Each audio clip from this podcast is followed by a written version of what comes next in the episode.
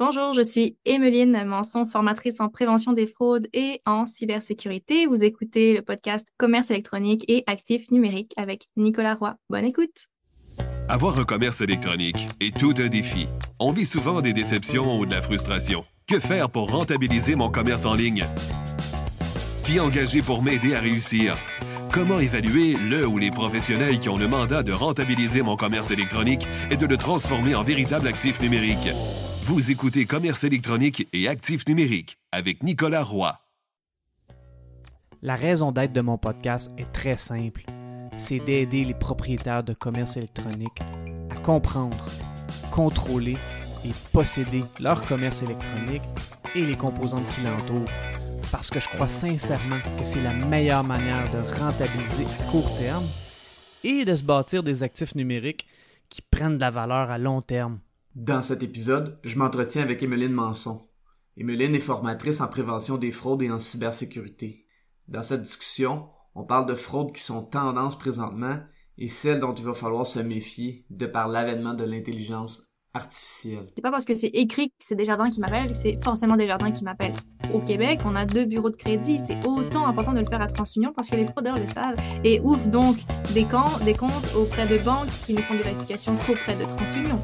Les gens pensent que ah, c'est un humain qui fait ça à la mitaine, qui essaye chaque combinaison possible de mon mot de passe jusqu'à trouver le bon. Pas du tout. C'est pas quelqu'un qui fait ça à la main, c'est bel et bien un robot qui fait ça à une vitesse, comme tu as pu le voir en live, complètement incroyable. Si vous voulez une consultation privée pour le SEO de votre site web, je vous invite à vous rendre au nicolaroy.pro et à prendre rendez-vous avec moi. Emeline Manson, bienvenue au podcast. Merci pour l'invitation pour cette euh, deuxième fois. Très, très contente d'être là. Euh, pareillement. Emeline, euh, je voulais discuter avec toi d'un sujet dont tu as mentionné sur, sur Facebook. Ben, peut-être que tu l'as mentionné sur d'autres médias sociaux. Je veux dire sur les médias sociaux en général. Euh, tu as parlé du fameux, euh, bon, euh, l'ancien nom était le, Google My Business ou le Google Business Profile maintenant. Dans le monde du SEO, on s'estime tout le temps à savoir si on l'appelle encore GMB ou Google Business Profile, mais bon, comme quoi que souvent les gens vont recevoir des appels de soi-disant Google qui diraient qu'il y a des problèmes avec la fiche Google My Business puis qu'il faut faire quelque chose. Peux-tu nous parler de cette, on va, on va appeler un chat un chat, de cette fraude-là? Tout à fait, tout à fait. Euh, nos fraudeurs sont toujours aussi créatifs. Hein. ils regardent les opportunités, puis ils voient des opportunités partout. Donc là, ce qui arrive, c'est effectivement, en tant qu'utilisateur, on est capable de faire des modifications, de suggérer des modifications sur une fiche Google My Business qui n'est pas à nous. En disant, ah, bah tiens, il y a une épicerie dans mon quartier, mais elle est plus ouverte, elle est fermée. Fait que, je vais le suggérer pour que Google le sache. Donc là, ce qui arrive, c'est que effectivement, le fraudeur fait exactement cette action-là sur notre page à nous en disant bah, cette page est fermée. Puis là, une fois que ta page est fermée, toi, tu es probablement en panique, mais tu ne le sais pas encore. Eux, ils t'appellent en disant Oh, ben, on veut vous aviser, votre est considérée comme, fermée. Est-ce que c'est bel et bien le cas? Là, là, là, on aurait besoin de certaines informations. Des fois, ils te font croire qu'il y a des coûts associés à ça aussi, alors que pas du tout. Et donc, nous, on est dans l'urgence et ben, comment ça? C'est fermé? Non, c'est pas normal. Sais, le sentiment d'urgence, le fameux, ben, c'est ça qui arrive. Et si on fait pas de vérification, si on donne effectivement de l'information, ben, on se retrouve à avec une page tout le temps considérée comme fermée, qu'on peut aller faire manuellement, gratuitement au passage, mais en plus en ayant échangé quelques informations personnelles et en ayant peut-être déboursé pour une facture qui n'avait pas lieu d'être. Oui, parce qu'il faut, faut le dire, là, euh, puis euh, je souligne ce point-là parce que justement, cette semaine, une personne m'a contacté en me disant Je me suis fait contacter par Google concernant ma fiche euh, Google Business Profile. J'ai dit, ben, c'est une fraude. Puis elle ah, je m'en doutais. Mais heureusement, elle je t'ai appelé avant de faire quoi que ce soit. Fait que c'était parfait. Mais ça arrive assez souvent. On entend souvent parler de cette fraude-là là, par le Google Business Profile parce que ça reste vraiment euh, un, des points de visibilité des entreprises. Alors, il euh, faut, faut se méfier de ça. Puis, s'il y a de quoi, à la limite, on peut. Il euh, faut se rappeler, en tout cas, que Google ne contacte pas les gens, sauf peut-être pour leur Google Ads, leur compte de publicité. Puis encore, c'est très rare, sauf si vous avez un, gestionnaire de publicité qui, vous travaillez directement avec Google, ce qui est assez rare. Sinon, Google ne vous contactera pas par, par téléphone. C'est quelque chose d'assez important à dire. Exact. Puis en plus, si c'est quelqu'un qui t'appelle et qui parle super bien français, les chances commencent à se ratrécir aussi. C'est pas qu'ils n'ont pas d'intervenants et de, de, personnes à téléphone qui parlent français, mais je veux dire, euh, ça fait beaucoup, ça commence à faire beaucoup. Euh, il y a aussi le fait, ce qui nous met en confiance parfois, c'est que le numéro de téléphone qui affiche sur mon afficheur, ça pourrait être écrit Google, mais que ça n'a pas rapport. Tu sais, ça pourrait être justement de ce qu'on appelle la téléphonie IP, où est-ce que finalement ça passe par Internet. Je peux faire afficher à peu près ce que je veux. Euh, donc ça, ça peut être manipulé aussi. C'est pas parce que c'est écrit que c'est Desjardins qui m'appellent, c'est forcément Desjardins qui m'appellent. Ça, faut faire extrêmement attention à ça. Et la recommandation, toujours, toujours, c'est si c'est pas vous qui avez initié l'appel, sentez-vous bien à l'aise de dire à la personne, ben, je veux pas donner l'information, donnez-moi le numéro de poste auquel vous rejoindre. Puis moi, j'appellerai depuis le numéro général que je connais, que j'ai dans mes dossiers ou que je vais trouver sur Internet, mais je rappellerai. Et c'est parfait comme ça. Hmm. C'est vraiment, c'est vraiment une bonne idée de, d'y aller comme ça, de dire donnez-moi votre numéro de téléphone et je vais vous contacter. Ben, donnez-moi votre numéro de poste et je vais vous contacter par le numéro de poste parce que le numéro de téléphone général, ben, on est certain que c'est le bon, puis là, ça met en confiance. C'est vraiment une, mm-hmm. bonne, une bonne pratique. C'est excellent. J'aime beaucoup. Euh, j'espère que cette mm. fraude-là, on va en entendre parler de moins en moins, mais j'en entends, euh, ça fait plusieurs fois que je l'entends, celle-là, donc euh, je suis content qu'on l'ait adressée. je voulais qu'on parle aussi, bon, on, arrive là, on est, on est en septembre, septembre 2023 déjà. Et bon, on en parlait déjà l'année passée, mais de la fameuse loi 25. bon, pour ce que j'en sais, puis je vais parler pour moi, mais je pense que je vais parler pour beaucoup mm-hmm. d'entrepreneurs aussi. Euh, bon, on sait un peu que s'il y a des incidents euh, par rapport à la sécurité, euh, la, cybersécurité des fuites de données de nos clients ou de nos, clients potentiels, il faut les avertir, il faut faire un rapport. C'est à peu près ce que je sais de cette loi-là pour le moment. Est-ce que tu peux nous en parler un peu plus en détail, bon, sachant que on doit avoir une responsabilité, mais c'est quoi plus en détail ces responsabilités-là de la part des, commerçants, des entrepreneurs?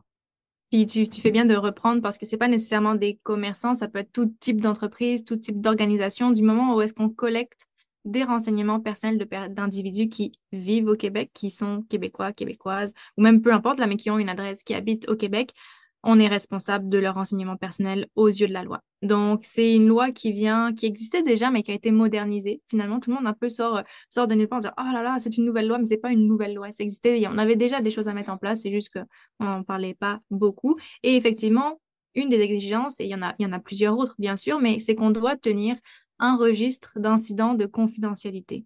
Donc ça, c'est simplement un fichier Excel, là, tout simplement, où est-ce qu'on répertorie un peu comme les accidents de travail, on les documente, qu'est-ce qui est arrivé, qui est concerné, euh, est-ce que on a, est-ce que c'est un bobo très, très, très, très grave, est-ce que c'est un risque, il y a des risques de préjudice sérieux pour les personnes concernées? Donc tout ça, tout ça, on doit le documenter, oui.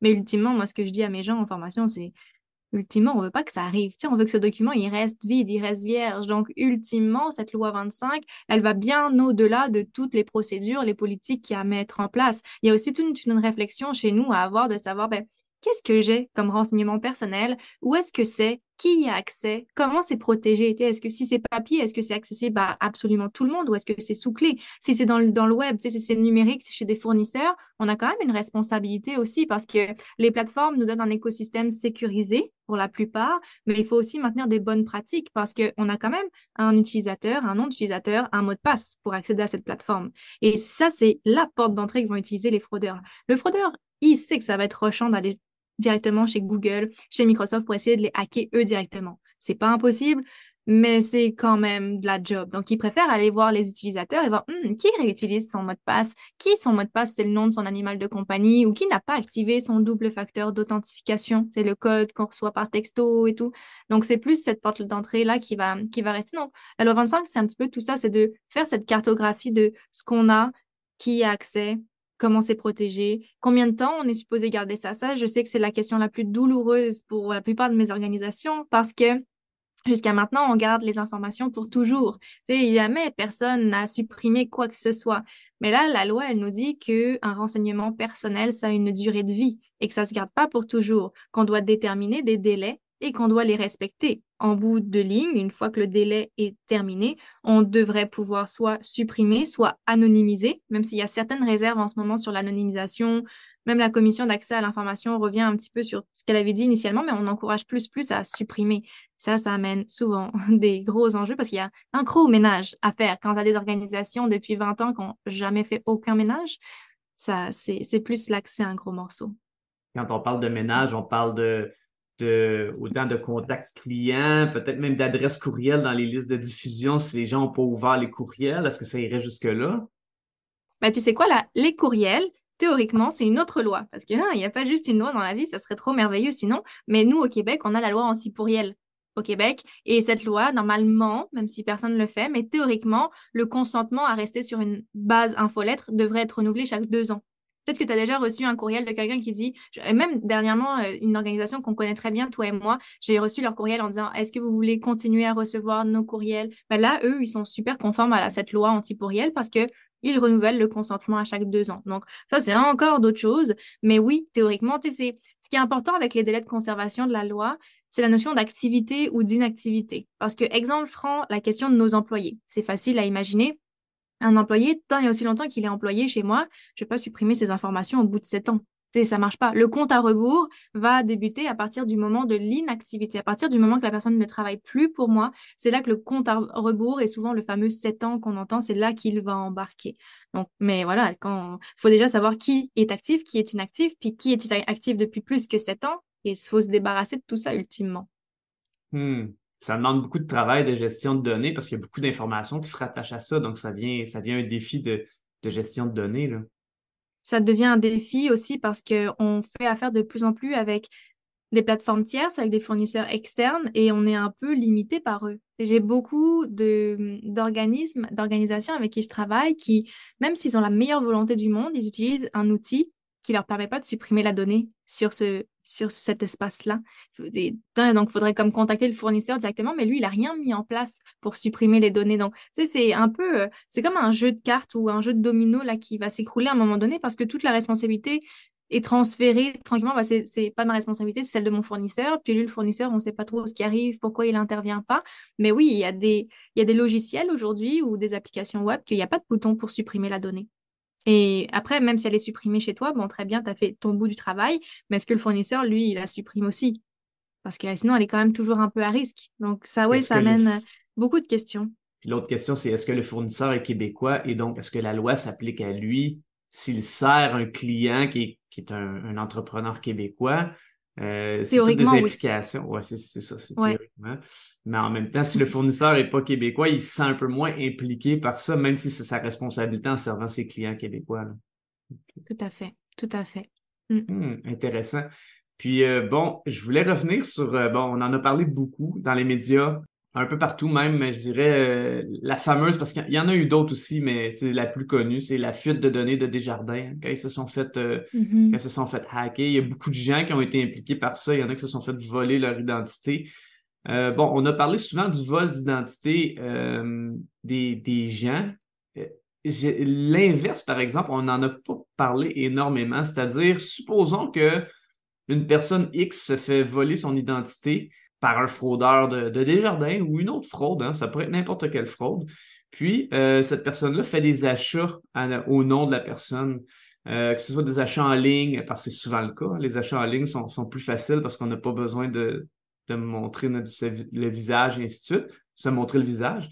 Et euh, qu'est-ce qui arrive avec le commerçant, lui, qui facture? Est-ce qu'il doit rembourser? Est-ce que c'est des assurances? Comment ça fonctionne à ce niveau-là, cet aspect-là? Parce que je comprends que, que la personne qui s'est fait frauder, elle, euh, ben, probablement qu'elle va avoir le bénéfice du doute ou une grâce ou quelque chose, mais est-ce que le mm-hmm. commerçant, lui, va devoir payer pour ça?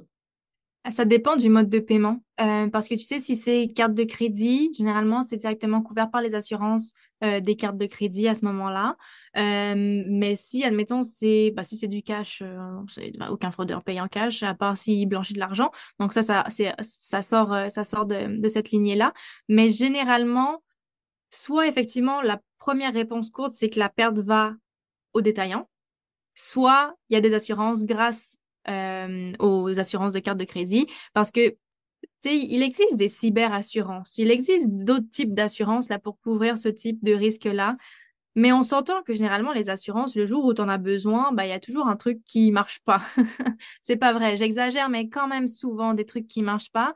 Donc, beaucoup d'entreprises aujourd'hui vont avoir des produits d'assurance qui ne correspondent pas à leur compréhension de ce qu'ils ont besoin. Ça, c'est un gros enjeu. Ça, je m'en suis rendu compte parce que j'ai quelqu'un dans mon réseau qui est experte là-dedans, qui, elle, ne vend pas de produits d'assurance, mais elle, elle, fait elle offre du service conseil. c'est un petit peu l'interprète ou est-ce que, ben, voici ma police, est-ce que est-ce que ça fit avec ce que j'ai besoin? Donc, elle fait ses lectures, elle fait cette analyse-là.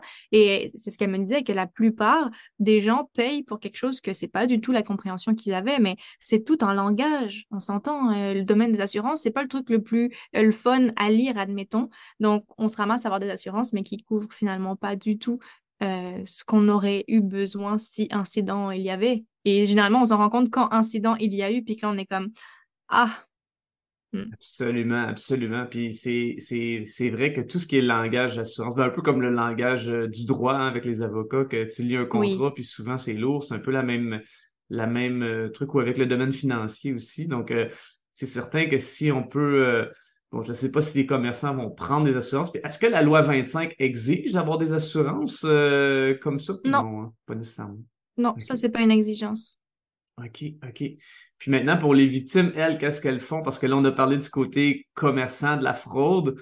Euh, les victimes, elles, de leur côté, euh, j'imagine que c'est un peu le même principe que, bon, si ça a été fraudé avec une carte, euh, une carte d'assurance maladie, wow, avec une carte de crédit, ben, ça, il y a des assurances, mais sinon, ça peut être quand même plus complexe. C'est complexe, mais généralement, quand l'enquête démontre que c'est effectivement vraiment un vol d'identité. La victime n'a rien à débourser. Euh, par contre, ce qui est important, et je connais encore des gens qui sont victimes de la fuite de Desjardins, mais qui n'ont pas été enfin, je sais pas, l'information leur a échappé, mais c'est hyper important d'aller mettre des alertes de fraude et de vol d'identité possible à nos dossiers de crédit. C'est Equifax, TransUnion, c'est super important. J'avais rencontré quelqu'un il n'y a pas si longtemps qui m'avait dit Oh, j'ai été victime, je suis dans la fuite, qu'est-ce que je dois faire? Mais comment ça, c'est pas déjà fait? Ça, c'est vraiment l'urgence absolue. Puis souvent, les gens vont le faire juste pour Equifax, mais non, au Québec, on a deux bureaux de crédit. C'est autant important de le faire à TransUnion parce que les fraudeurs le savent et ouvrent donc des, comptes auprès de banques qui ne font des vérifications qu'auprès de TransUnion. Donc, c'est euh, un peu embêtant, mais oui, ça, c'est un élément hyper important.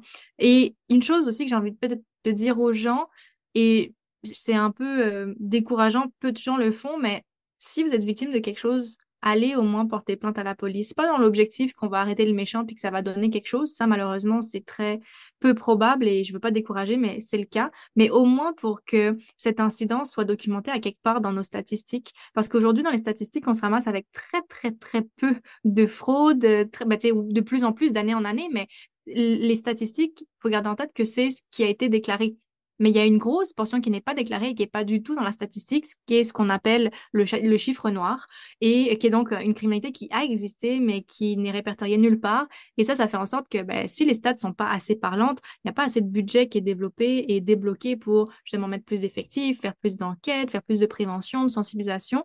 Donc, c'est vraiment à double tranchant et c'est vraiment un peu le serpent qui se mord la queue finalement.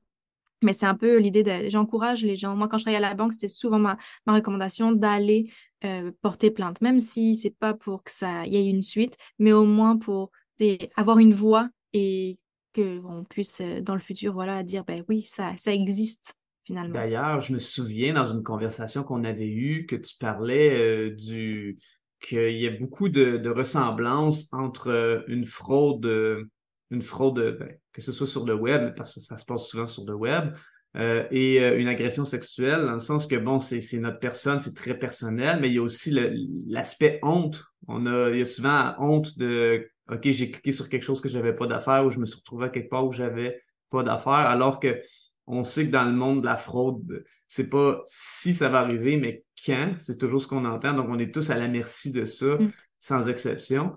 Donc, il y a beaucoup de, de, de parallèle qu'on peut faire avec euh, l'agression sexuelle à ce niveau-là. Donc, euh, ça me surprend pas trop l'aspect euh, des statistiques que le monde ne l'affirme pas, ne vont pas le, dire.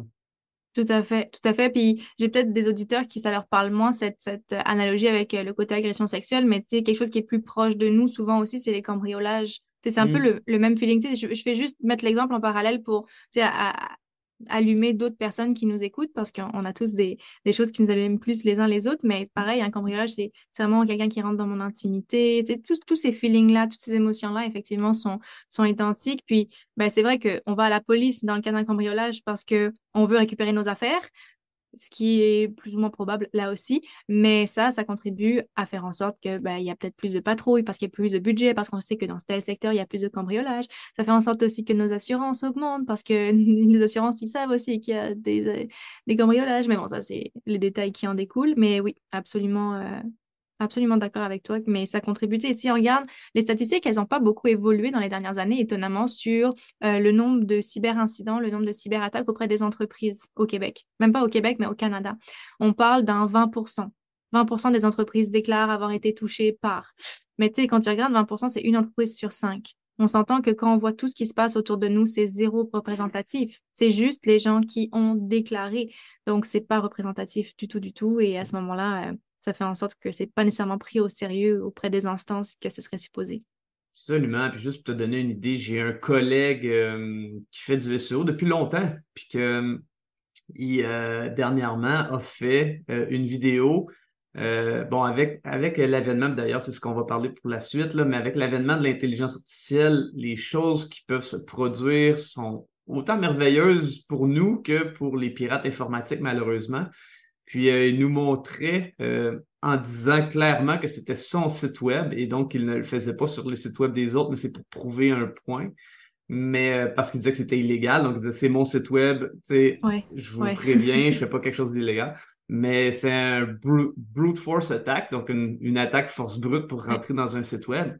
Je regardais la vidéo, voir ce qu'il faisait avec, avec son intelligence artificielle. Je pense que ça lui a pris trois minutes, si c'est pas plus puis il était dans son site web à pirater, puis je me suis dit, wow, OK, l'intelligence artificielle va faire en sorte que l'avènement, ces statistiques-là vont monter probablement encore plus euh, éventuellement. Parce que la vitesse de calcul est plus, euh, est plus rapide. Parce que là, l'attaque qu'il a fait, c'est une attaque par force brute sur son mot de passe, sur son login pour rentrer sur son site web, c'est ça? Oui, donc euh, oui, c'est exactement ça. C'est pour ça, les, tu vois, j'ai fait, euh, fait une publication dernièrement, puis les gens me disaient, oh, les attaques par force brute, ça n'existe plus, ça. mais c'est totalement faux. Ça existe et encore pire parce que, comme tu dis, les, petits robots qui s'en occupent, l'intelligence artificielle qui s'en occupe est beaucoup plus euh, entraînée et beaucoup plus efficace. Donc, euh, les gens pensent que ah, c'est un humain qui fait ça à la mitaine, qui essaye chaque combinaison possible de mon mot de passe jusqu'à trouver le bon. Pas du tout. C'est pas quelqu'un qui fait ça à la main, c'est bel et bien un robot qui fait ça à une vitesse, comme tu as pu le voir en live, complètement incroyable.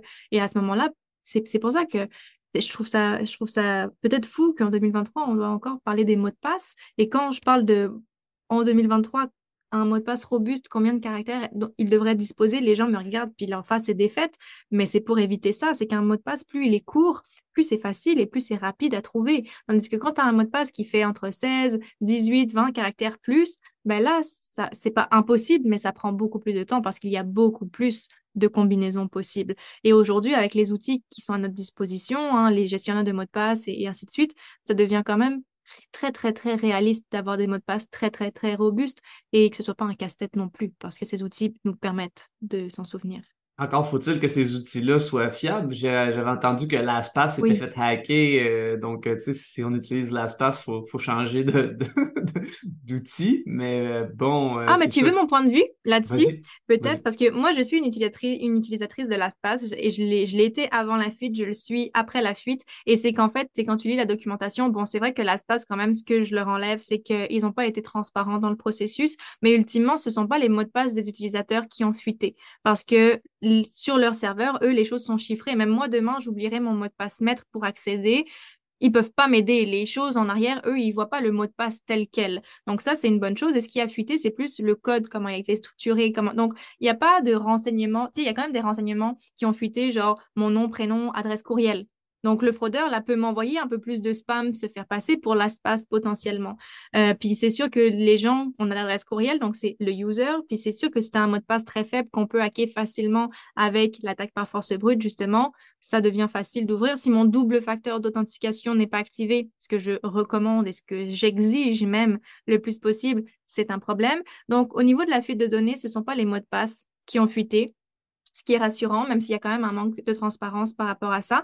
Par contre, moi, mon point de vue, qui diffère de beaucoup, beaucoup de, personnes, et qui, mais qui fait en sorte que je travaille encore avec l'espace aujourd'hui, c'est que si j'ai le choix entre une plateforme qui s'est déjà fait hacker, qui sait c'est quoi la douleur que c'est, la, la, perte de clientèle que ça entraîne, puis tout ce qui s'ensuit ensuite, entre cette entreprise-là qui fait tout pour éviter que ça réarrive, versus une entreprise qui a jamais été hackée, qui sait pas ce que c'est, qui sait pas c'est quoi le feeling, qui sait même pas comment est-ce qu'elle va réagir dans cette situation de crise, ben, j'aime beaucoup plus rester avec la plateforme qui sait ce que c'est et qui sait comment réagir la prochaine fois versus quelqu'un qui ce serait encore tout nouveau. Et de prendre le risque de se faire voler deux fois les, les données aussi. Donc, c'est mon point de vue qui change de la normale, mais mon point de vue quand même. non, mais c'est super intéressant parce que vois-tu, moi, j'ai fait, moi aussi, j'étais sur l'espace, puis moi, je pensais qu'il y avait des trucs, donc j'ai effacé plein de trucs en me disant, bon, même à ça, mm. c'est encore accessible si ça a été vu, mais j'ai juste pas réutilisé. Maintenant, j'étais old school fichier Word. Puis je mettais mes mots de passe là-dedans me disant c'est plate, mais je fais plus confiance à personne vu que l'espace s'est fait euh, hacker. mais là, tu me rassures. Tu fais confiance à quelqu'un. Tu fais confiance à Microsoft. En ce moment, tu fais confiance à ton ordi. Tu fais confiance à, quand même à plein de trucs en les mettant. À mon ordi qui est chez moi quand même. Oui, effectivement. Effectivement. Mais, euh, effectivement. mais tant que tu me mets pas ça dans le drive, c'est parfait. Au moins, je veux. Tu sais, personne, si vous nous écoutez, vous avez des mots de passe dans le drive, dans un Excel, partagé avec des équipes vraiment, ça, ça m'embête beaucoup, beaucoup, beaucoup. Il y a d'autres stratégies qui existent, effectivement, mais dans le drive, n'importe qui peut se connecter et accéder. D'ailleurs, tu me fais penser à une histoire que je voulais discuter avec toi, puis que probablement que nos auditeurs vont se sentir interpellés par ça. C'est, ce n'est pas arrivé euh, dans un contexte mais, euh, dans lequel je travaillais, mais par contre, c'est quelqu'un que que je suis sur les médias sociaux qui racontait l'histoire il était avec ses clients, puis bon, ils ont mis, euh, ils ont mis à la porte euh, un employé, hein, ils l'ont congédié. Puis euh, l'employé avait les accès au site web, puis il a tout bloqué, il a tout. dans le fond, il a sorti les gens de l'administration, les autres de l'admin, puis c'était rendu que c'était le seul qui contrôlait le site web. Et heureusement, l'entreprise a été en mesure de, de, régler le problème, mais il reste que la responsabilité du contrôle des sites web, des, même à la limite de, des, outils comme Google Analytics, Google Search Console, euh, les pages Facebook, les groupes Facebook et, autres médias sociaux. Il faut faire attention avec notre équipe à qui on donne l'accès et si on les, si pour une raison XY ne sont plus dans l'équipe, est-ce qu'ils ont encore accès à ça? Parce que des fois, on regarde puis on voit qui a accès à tout ça, puis ça, fait peur. Tout à fait, tout à fait. Ça me permet d'insister de, effectivement sur deux points. Avoir une liste des rôles et des accès des membres de notre équipe, c'est indispensable de savoir en tout temps qui a accès à quoi, que ce soit documenté pour vrai. Et effectivement, le jour où la personne quitte, c'est beaucoup plus facile de regarder, oh, la ligne, ok, Emeline, elle avait accès à ça, on enlève ça. On, a peur de rien oublier parce que tout est noté de toute façon. Donc, premier élément. Mais aussi, deuxième élément, moi, je recommande toujours. Puis là, dans le cas que tu exposes, ça n'aurait pas changé grand-chose, mais mais et dans tous les cas, l'entreprise avait quand même des recours. Si jamais hein, ils n'arrivaient pas à s'entendre à la mienne avec l'employé, il y a quand même des recours légaux là contre cette personne qui a fait ça. C'est quand même grave ce qu'elle a fait. C'est vraiment euh, criminel même pour vrai de, retirer l'accès. C'est criminel. Euh, je sais plus, je l'aurais su quel est l'article du code criminel parce que je les ai connus par cœur à un moment donné, mais là, ça m'échappe. Mais euh, deuxième élément, c'est de quand même, au départ d'un membre de l'équipe, de faire signer euh, une attestation comme quoi j'ai remis l'ensemble des biens et des données qui appartiennent à mon employeur. Ça, personne ne le fait signer et pourtant, ça nous donne beaucoup plus de jus s'il arrive quelque chose. Parce que, tu sais, quand j'ai un employé qui quitte, qu'est-ce qu'il me dit? Qu'il n'a pas fait une copie de toutes les datas des clients sur une clé USB, qu'il a ça sur son ordi. Puis là, il perd. Puis là, il y a une méga fuite de données par sa faute. Et alors qu'il n'était même pas supposé avoir ça en sa possession. Donc, une attestation. Ça, ça s'en vient. J'ai pour projet, j'ai une attestation. Si les gens veulent m'écrire, je peux vous l'envoyer déjà directement. Mais sur mon site web, dans la boîte à outils, c'est un outil que faut que je prenne le temps de le faire, mais qui va se trouver sur, euh, sur le site web à télécharger. C'est vraiment une petite lettre là, un Google, pas Google, euh, document Word très, très simple, mais rien que de faire signer la personne en disant oui, j'atteste que j'ai remis l'ensemble des choses, données, matérielles qui vous appartient. Ouais, on voit vraiment l'utilité à ça parce que je suis capable de voir euh, un employé qui part fâché parce qu'il a été congédié, les émotions négatives et le désir de peut-être vouloir se venger, ben, il y a une prolongation sur le web si on a des données. Donc, euh, effectivement, que ça peut être euh, pour se protéger de façon légale et même de façon morale, parce que la personne qui a signé ça, ben, c'est un engagement qu'elle a pris. Bon, peut-être qu'elle ne le respectera pas, mais au moins elle s'est engagée à le faire. Ça, a un levier. Tout à fait. Hum, très intéressant. Et euh, dis-moi, je ne sais pas si tu as entendu parler de ça, mais moi, j'en ai entendu parler parce que, bon, dans le monde du SEO, il y a beaucoup de création de contenu et donc on entend parler de, plein de choses. Euh, est-ce que tu connais Eleven Lab? Eleven Lab, c'est Ça me dit de quoi, mais y a... Vas-y, dis-moi. C'est un outil qui clone la voix. Et donc, euh, hmm. dans le fond, on peut cloner notre voix. Donc, entre autres, les gens qui font du contenu audio, beaucoup, euh, que ce soit des podcasts ou des choses comme ça, pourraient cloner leur voix, ce qui est, ce qui est super parce que, bon, super dans le sens qu'en termes de productivité, si par la suite j'écris un texte puis je demande à Eleven Lab de lire le texte avec mon intonation et ma voix et de le créer, ben, ça, me, ça me permet de créer soit des vidéos avec des images par la suite que je pourrais rajouter par-dessus ou des épisodes de podcast ou peu importe euh, avec ma voix. Mais en même temps, euh, oui, au niveau de la productivité du levier sur le temps et l'énergie, c'est formidable. Mais s'il fallait que ces données-là ou que le, clone d'une voix soit en la possession de quelqu'un d'autre, les, possibilités euh, de. Bon, je sais pas si on appelle ça du deepfake, là, comme on fait avec les vidéos, mais les possibilités de faire du. sans tomber dans la dans l'extrémisme, il reste que les possibilités pour les pirates informatiques sont très, très grandes. C'est pour ça que j'ai une petite crainte à l'utiliser, mais en même temps, je me disais, ça pourrait être très intéressant pour créer du contenu. Je sauverais du temps plutôt que de l'enregistrer moi-même à parler. Mais j'ai toujours, cette, toujours cette réticence-là face à cet outil-là, qui, est récent, hein, c'est tout récent, Eleven Lab, là, mais bon. Bref, je voulais avoir ton avis sur euh, ce que tu as pensé. Mais d'un autre côté, comme tu disais euh, un petit peu plus tôt, c'est que nous qui sommes des créateurs de contenu, notre voix se trouve un peu partout sur Internet. Donc, même si tu utilisais l'outil pour toi et pour euh, justement ta, ton, optimisation de temps, ça ne changerait pas avec quelqu'un qui ne l'utilise pas, vu qu'on a notre voix qui traîne un peu partout sur Internet. Donc, c'est clairement déjà un risque qu'on l'utilise, nous, personnellement, ou non. Et c'est déjà vu. Hein. Dernièrement, justement, euh, quelqu'un, un chef d'entreprise qui me disait que son employé avait reçu un appel avec exactement sa voix à lui, la voix du dirigeant euh, demandant de faire une transaction. Là, là, Donc, l'employé a bien été formé, on se demande par qui, mais euh, effectivement, il a fait des vérifications et à ce moment-là, ils ont, ils ont coupé court. Mais c'est impressionnant de dire, mon employé a reçu un appel, c'était ma voix à moi.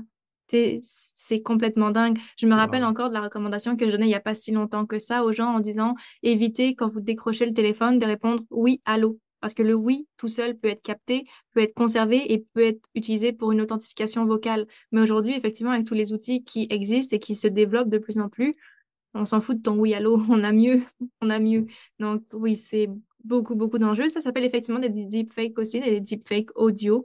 Et ça, ça peut faire effectivement beaucoup de mal via les appels qu'on peut recevoir, via euh, tous ces éléments-là. Oui, c'est euh, D'où l'importance encore là de, de, creuser un peu plus dans les questions euh, pour s'assurer qu'on a la bonne personne euh, de, de l'autre côté de la ligne ou de, de l'autre côté de l'écran, je devrais dire, euh, pour s'assurer que c'est vraiment la bonne personne qui donne l'information. Parce qu'à la base, c'est rendu, j'ai avec ben, sans leur faire, j'ai l'impression de leur faire une publicité, mais c'est l'outil que je connais, c'est le seul pour le moment, Eleven Lab. Quelqu'un que je connais, un créateur de contenu, qui a créé un épisode de podcast avec ça et qui dans l'épisode d'après, mm-hmm. c'était c'était lui. Pour vrai, là, c'est moi, mais l'épisode d'avant, c'était c'était Eleven Lab qui a cloné ma voix. Oui, c'est moi qui avais rédigé l'épisode, mais il reste que euh, la voix, ça a été par la suite lu par euh, cet outil-là. J'étais comme Wow, OK, où est-ce qu'on s'en va? Mais bon, ça c'est très intéressant. L'autre point que j'ai entendu, parce que moi j'en entends toutes les couleurs, hein, avec euh, un peu comme mm. toi d'ailleurs, j'imagine que où est-ce que là, ça s'en va next level aussi au niveau de la fraude, c'est qu'il y aurait des, euh, des fraudeurs qui seraient capables de. Bon, comment ils le font, j'en ai aucune idée euh, au niveau de la méthodologie, mais ils sont capables d'écouter euh, ton clavier et lorsque tu tapes, paraîtrait que chaque touche du clavier fait un bruit différent. Et donc, ils seraient capables de connaître ce que tu tapes, mais autant les mots de passe, les, codes, les logins, donc les noms d'utilisateurs et les mots de passe au niveau sonore, au niveau audio, en écoutant le son des touches. Et là, j'étais comme, OK, on est vraiment dans un film de James Bond ici, là, euh, complètement. Mais euh, il paraîtrait que ça se fait aussi. Là, encore là, il faut éviter de tomber dans la peur, mais c'est juste de dire euh, à quel point que les pirates informatiques peuvent être bien outillés pour extirper nos informations. Là.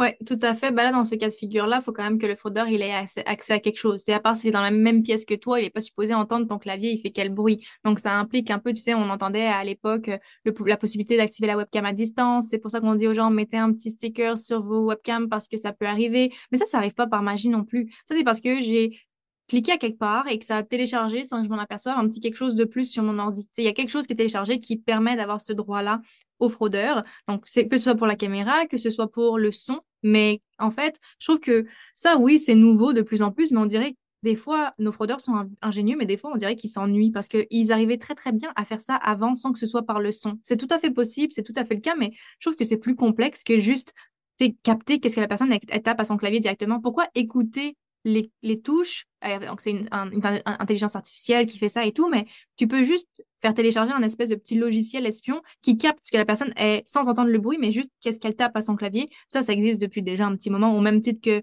la webcam. Donc, c'est une coche de plus. Oui, c'est fancy, c'est cool de dire, oh, j'ai ça comme expérience de plus, comme fraudeur, je suis trop fancy. Mais d'un autre côté, c'était quelque chose qu'on pouvait faire. On avait exactement le même résultat avec d'autres choses à l'époque. Mais oui, ça fait quand même peur. Parce que ce qui fait peur, c'est comme tu dis, la petite intelligence artificielle en arrière qui fait la job à notre place, qui a compris, qui prend une décision un petit peu à notre place et qui comprend les éléments et qui retranscrit donc grâce au bruit. Donc oui, c'est quand même euh, très, très questionnable. Mais là, moi, mon point de sensibilisation, c'est faites donc attention à ce que vous téléchargez sur votre ordi. Donc, euh, qu'est-ce qu'on télécharge? Qu'est-ce qu'on clique? C'est quoi les pièces jointes sur lesquelles on clique? C'est quoi les, les liens hypertextes, c'est quoi les annonces? Tu sur Google, souvent, c'est des annonces, les premiers résultats de recherche, mais ça peut être vraiment illégitime, ces liens-là. Les fraudeurs payent aussi pour faire de la pub. Donc, c'est un peu tout ça. Dès qu'on clique, dès qu'on a l'action de cliquer avec notre souris, de s'assurer que ce ne sera pas le clic de trop, justement, qui installera une patente comme ça sur, euh, nos machines. Hmm, très intéressant. Puis, euh, est-ce qu'il y avait quelque chose, toi, que tu as en ce moment, que tu dis euh, par rapport à la sécurité informatique, là, que tu dis euh, c'est un sujet qui, qui pas me préoccupe, mais qui m'intéresse beaucoup présentement, que je vois, ou peut-être depuis longtemps, mais peut-être que là, présentement, quelque chose de nouveau, je ne sais pas, mais que tu dis, ouais, ça, ça me préoccupe parce qu'il y a beaucoup d'entrepreneurs qui pourraient être touchés par ça? Alors, c'est une notion, oui, c'est la première chose qui m'est venue en tête quand tu m'as posé la question là à l'instant. Euh, parce que, messieurs et mesdames, il ne m'a pas préparé avec ces questions, il me les pose on the fly, mais c'est parfait. Euh, ce qui me vient en tête, c'est plus euh, la notion de cybersécurité éco-responsable. Mais c'est pas dans une optique d'être, oui, c'est dans une optique quand même d'être protégé davantage, mais c'est aussi d'avoir un meilleur, une meilleure conscience de l'impact qu'on a euh, avec le numérique, c'est de prendre conscience que quand j'ai une signature de courriel avec une méga photo à l'intérieur, ben, ça a un poids et ce poids-là, c'est aussi immatériel a l'air que semble être Internet. Il y a quand même des serveurs qui stockent tout ça et ces serveurs, ça prend de la place, ça prend de l'énergie. C'est des trucs qui dégagent beaucoup de chaleur et qu'il faut mettre des machines pour refroidir tout ça, donc des clims. Donc, c'est un petit peu cette notion de comment avoir, euh, comment être plus en sécurité tout en adoptant une approche plus éco-responsable. je te donne un exemple très, très concret. Tu connais probablement un outil, et nos auditeurs aussi, un outil qui s'appelle 7zip. 7zip qui permet, quand j'ai une pièce jointe à envoyer, à la compresser. Parce que ma pièce jointe, elle est trop volumineuse, mais là, j'ai des trucs à envoyer, donc je le compresse et j'envoie ça par courriel. Ben ça, c'est une démarche euh, responsable dans le sens où ben, le courriel va peser moins lourd, mais aussi ce logiciel va permettre d'ajouter un mot de passe sur l'entièreté des choses que j'envoie. Donc, c'est de voir comment est-ce qu'on peut matcher ces deux notions-là qui sont pas toujours évidentes, mais on a plus de sécurité parce que maintenant, même si le fraudeur met la main dessus, il n'a pas le mot de passe pour l'ouvrir. Donc, tu sais, c'est des petites choses comme ça que, que j'explore que j'ai, je manque de temps parce que je vais, je vais annoncer aussi un petit truc euh, tout de suite après. On parlait de la loi 25, euh, on a quelque chose pour euh, nos auditeurs, mais j'ai une panoplie de projets, mais ça, c'est quelque chose que je trouve intéressant. Comment, c'est pareil dans nos, la façon dont on fait nos recherches en ligne. Est-ce qu'il y a des moteurs de recherche plus éco-responsables? Tu sais, bah, je parle à la mauvaise personne parce que, tu vous, avec le SEO, la publicité et tout, c'est, voilà, mais, mais quand même, tu de voir comment est-ce qu'on peut par nos actions, mais même dans la, vie réelle, c'est nos appareils qu'on change si fréquemment euh, mm-hmm. euh, et qu'on change, mais qu'on fait juste mettre dans un tiroir, puis que le jour où on se fait voler, on n'avait pas fait de backup, puis que là, il y a tout plein de données qui n'étaient pas protégées. Donc, tu sais, c'est ces deux notions-là, finalement, que, qui, qui m'intéressent et j'essaye de voir comment je peux les croiser davantage. Hmm, c'est super intéressant. Ouais, je suis coupable euh, de deux choses. Premièrement, moi aussi, je mets des gros, je mets une grosse photo de moi à la fin de mon ah! courriel, dans ma signature. J'aime euh, montrer la transparence, justement, que les gens soient en confiance, surtout des gens qui m'envoient. Mais je suis coupable, effectivement, que ça a un poids. Puis effectivement, que je t'ai pas envoyé des, questions parce que j'aime avoir des. C'est correct, je t'embête. je sais, des, discussions qui sont le plus euh, dynamiques possible, si je peux me permettre. Ben Parle-nous donc de cette ressource-là, de la loi 25 que tu parlais. Alors, euh, c'est sorti très, très, très récemment. Ben, nous, on se connaît depuis un petit moment, Nicolas, et tu sais que moi, mon approche, c'est toujours d'être d'aider d'être proactive parce que je travaille avec des petites organisations pour qui la cybersécurité, la loi 25, c'est pas nécessairement la priorité et je les comprends. On a notre vie à vivre, on a nos problèmes à résoudre et la loi 25, c'est important, mais Donc, pour éviter à mes entreprises, puis aux entreprises au Québec, soit entreprises, organisations, PME, OBNL, peu importe, d'avoir à travailler sur exactement la même chose pour une portion de la loi, qui est d'avoir en place des procédures internes pour baliser la loi, justement. Ça, c'est des politiques, pas des politiques, pardon, mais des procédures qu'on peut facilement se partager entre nous parce que les modèles sont un peu semblables dans le sens où quand j'ai euh, quelqu'un qui m'envoie une demande pour accéder à l'entièreté de ses données, ben, ça nous prend simplement un checklist à l'interne, savoir comment est-ce qu'on fait ça, comment on donne accès, c'est quoi les modèles de courriel et ainsi de suite. Euh, pareil, quand j'ai un employé qui quitte, quelle que soit notre organisation, on a un employé qui quitte, donc on a notre checklist, là, là, là.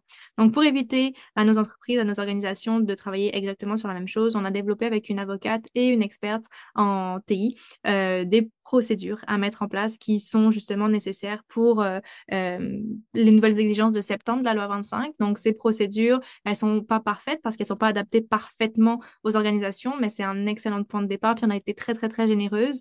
Donc, c'est public, c'est gratuit. Ça se trouve sur euh, mesprocédures.ca, donc mes procédures au pluriel.